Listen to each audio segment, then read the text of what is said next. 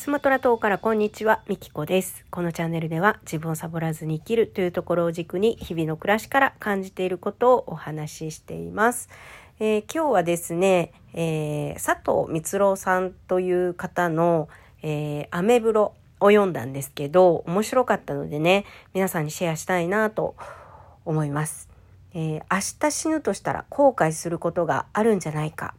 人間はそう言われるとなぜか後悔がない人生を生きようとする。これどうですか？皆さん。ね明日死ぬとしたらね後悔することがあるんじゃないってね言われたことありませんか？ね今できることは今やりましょうとかねあの人生は思ったより短いんだよとかねそうするとやっぱり後悔のないように生きたいって無意識のうちに思ってますよね。うん、私もね思ってます。はい。で、あのーこの先ね、えー続きちょっと読みます。でも考えようによっちゃ後悔がない人生を生きたら後悔が体験できないじゃねえかということでいやー面白いなーと思ってねほんとそうだなーと思ってねこの記事を読んでねワクワクしたんですよ。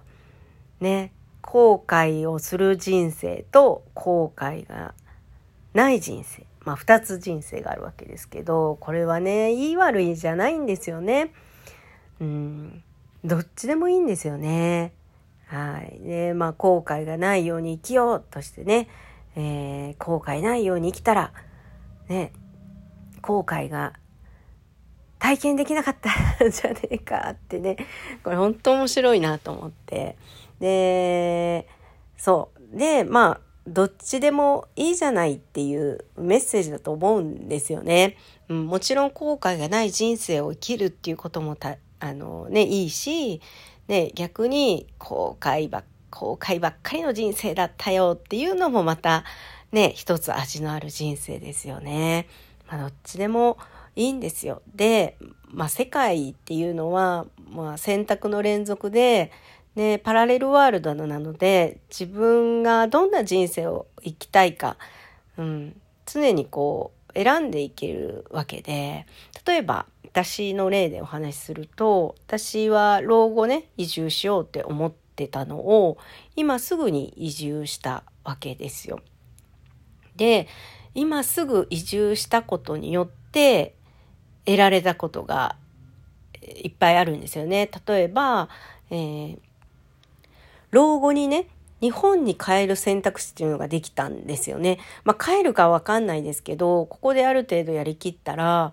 また日本に帰るっていう選択肢もあるなって。で、今はここを体験したいので、で、やりたいこともいっぱいあるので、まあ、今すぐ帰るっていうことはないですけど、そういう選択肢もあるし、コロナが落ち着いて行き来ができるんだったら、それこそ年にね、3回ぐらい、えー帰るっていうデュアルライフ的な感じのこともできるかもしれないし、なんか、うん、いろいろ可能性は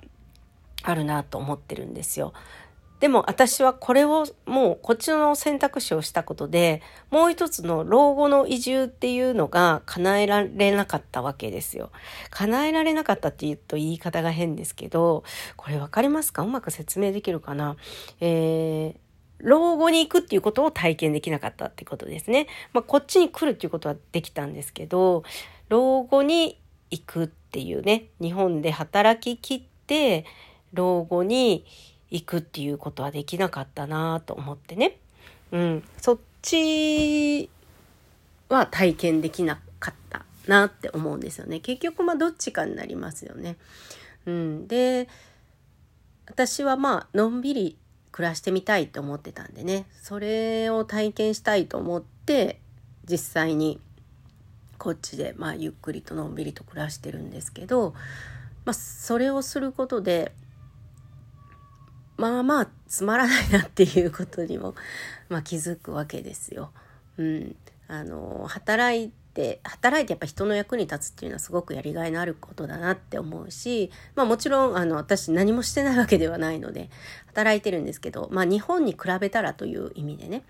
うん、いろいろセーブしてるんですけどで私はその家事も今